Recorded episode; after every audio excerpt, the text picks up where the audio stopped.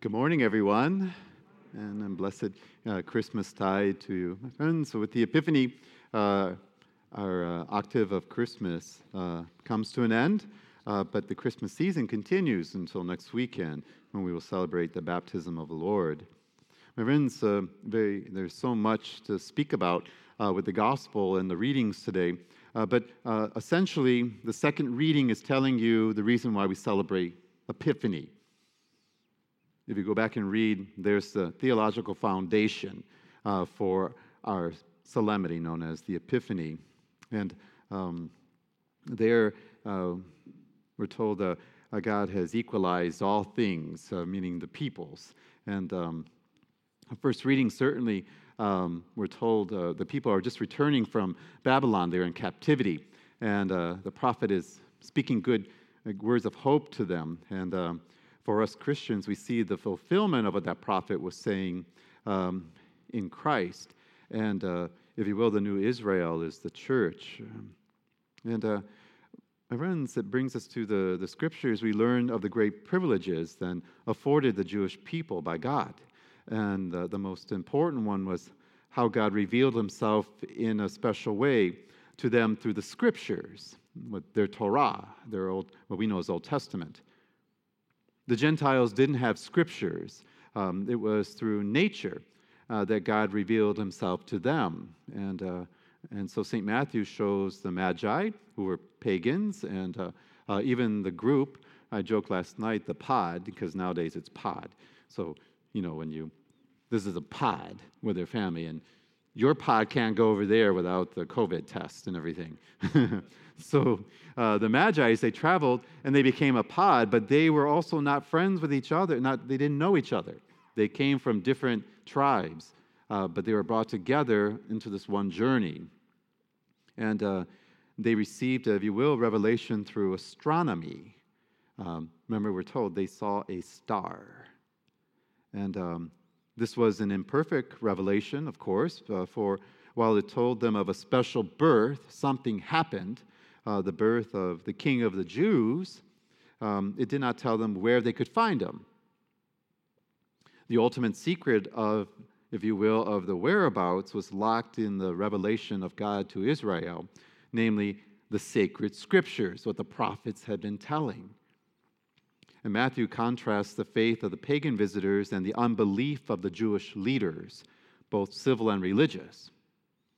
I mean, King Herod had to call his priests, you know, is there something written about this? And they're like, yeah. this is mind boggling because Herod is king of the Jews. I mean, he's the king at the time and he's, he rules over the Jews. And um, the pagans have answered the call to faith in Christ, whereas the chosen people have, for the most part, rejected it. And um, St. Matthew highlights this paradox. Uh, those who have the scriptures reject Jesus, while the Gentiles come and, uh, with the help of those scriptures, remember they said, Tell us. And they dust off the book here, and the Magi go, and the priests don't. It's just mind boggling.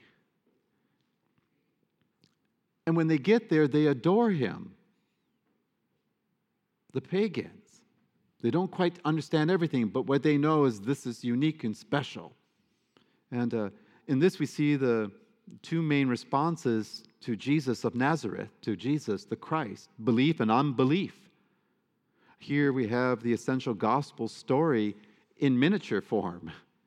And um, the story of the Magi and the star becomes for St. Matthew the anticipation of the fate of the good news of salvation, a fate that he knew in the aftermath, if you will, of the resurrection. The essence of the good news is this God made himself present to us in this life as the one who walked on this earth, who we know as Jesus of Nazareth, the Son of Mary.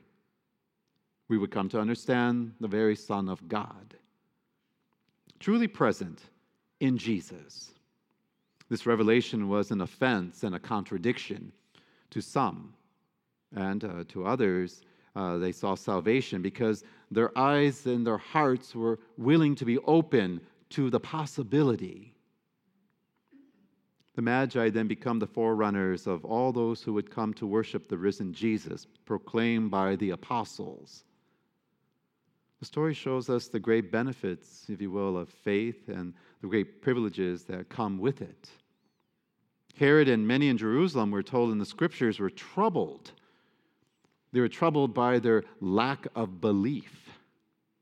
Their fear contrasts with the great joy that the Magi uh, felt uh, on following, uh, arriving to Bethlehem and finding the child, which started for them, you know, oddly enough, by a constellation event, a star. And this is, if you will, the joy of their um, of the faith. And my friends, uh, be sure uh, we understand that the journey of these wise men, magi's, kings, if they may be, we're not quite sure exactly. Um, magi kind of covers that word covers everything. Uh, their journey was very bold. Their journey was courageous, and their journey was risky. Very risky for them. They were entering into uh, other countries looking for a new king. Well, the kings that were in place were still very much breathing. So um, it was certainly, from what we read, not an easy journey. Sure, they encountered difficulties both from external things and from internal. So, external, the road would have been rough, uh, there would have been robbers, there would have been people who just didn't like them because they were from other countries. And uh, then there was the internal, the doubts that they might have had. Did we misunderstand?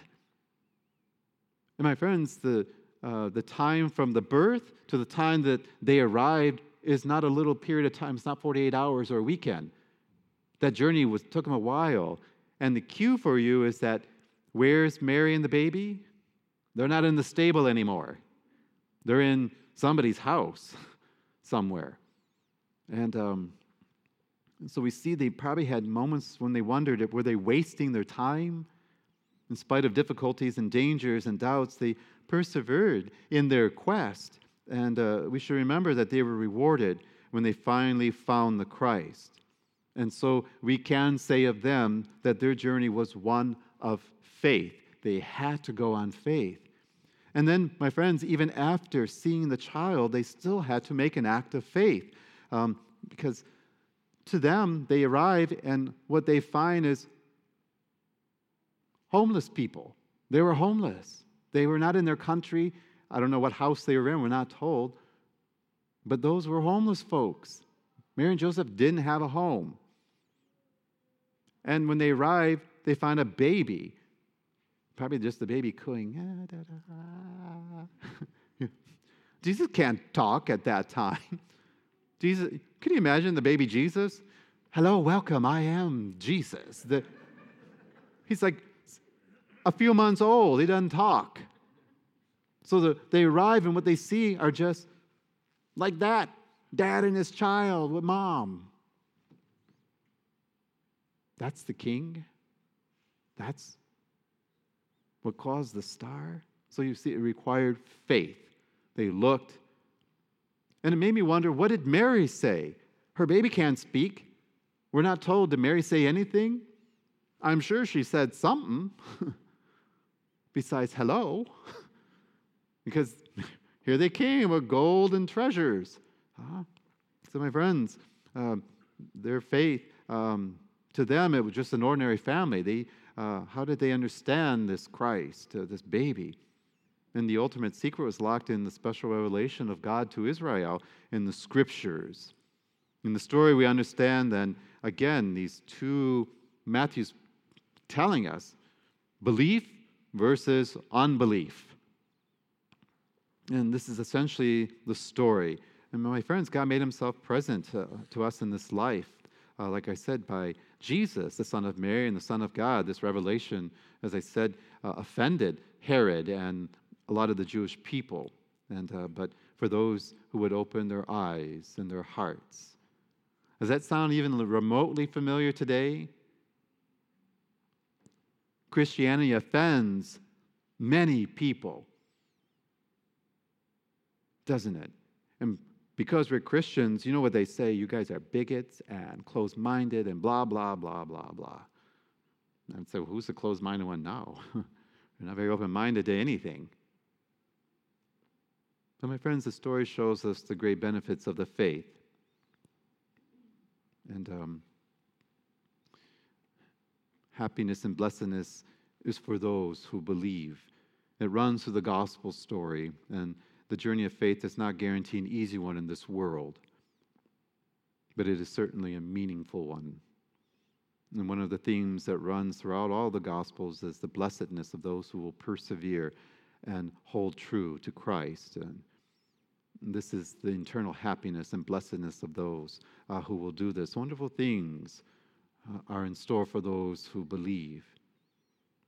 And my friends, you can say that the central theme of the gospel is the blessedness then of those who believe. All of Jesus' preaching had at its aim was to elicit faith in the people's hearts, to trust him, to believe in him, and to draw them close to the Father. Everything he did, all the things that we call miracles, Jesus did so that you would come to believe his words. John says, doesn't use miracles, he says all the signs were so that you who are so stubborn would not be stubborn anymore and come to believe. And it's more than just that. St. Paul would say, um, I know sometimes they like to pit St. Paul against the, the, the, other evangelists and the other apostles, but I believe St. Paul would also agree it's not just a matter of believing, you have to live your life according to that belief. That means you take action, and you take action by the way you conduct your words and your actions. That tells people who you are and what you believe and what you value. So it's a question of hearing the word and doing it and taking a risk. Christianity is very risky, uh, maybe not in the United States yet, uh, but certainly in other parts of the world where they will imprison you, where they will, because there's another religion that uh, is dominant there, and they will hurt you and even kill you. And so Christianity requires sacrifices, but our Lord sacrificed too. So we can complain all we want, but he sacrificed too. Uh, so, my friends, uh, we too will be blessed if we hear the word of God, believe it, trust it, and act on it, letting it permeate and transform our very lives.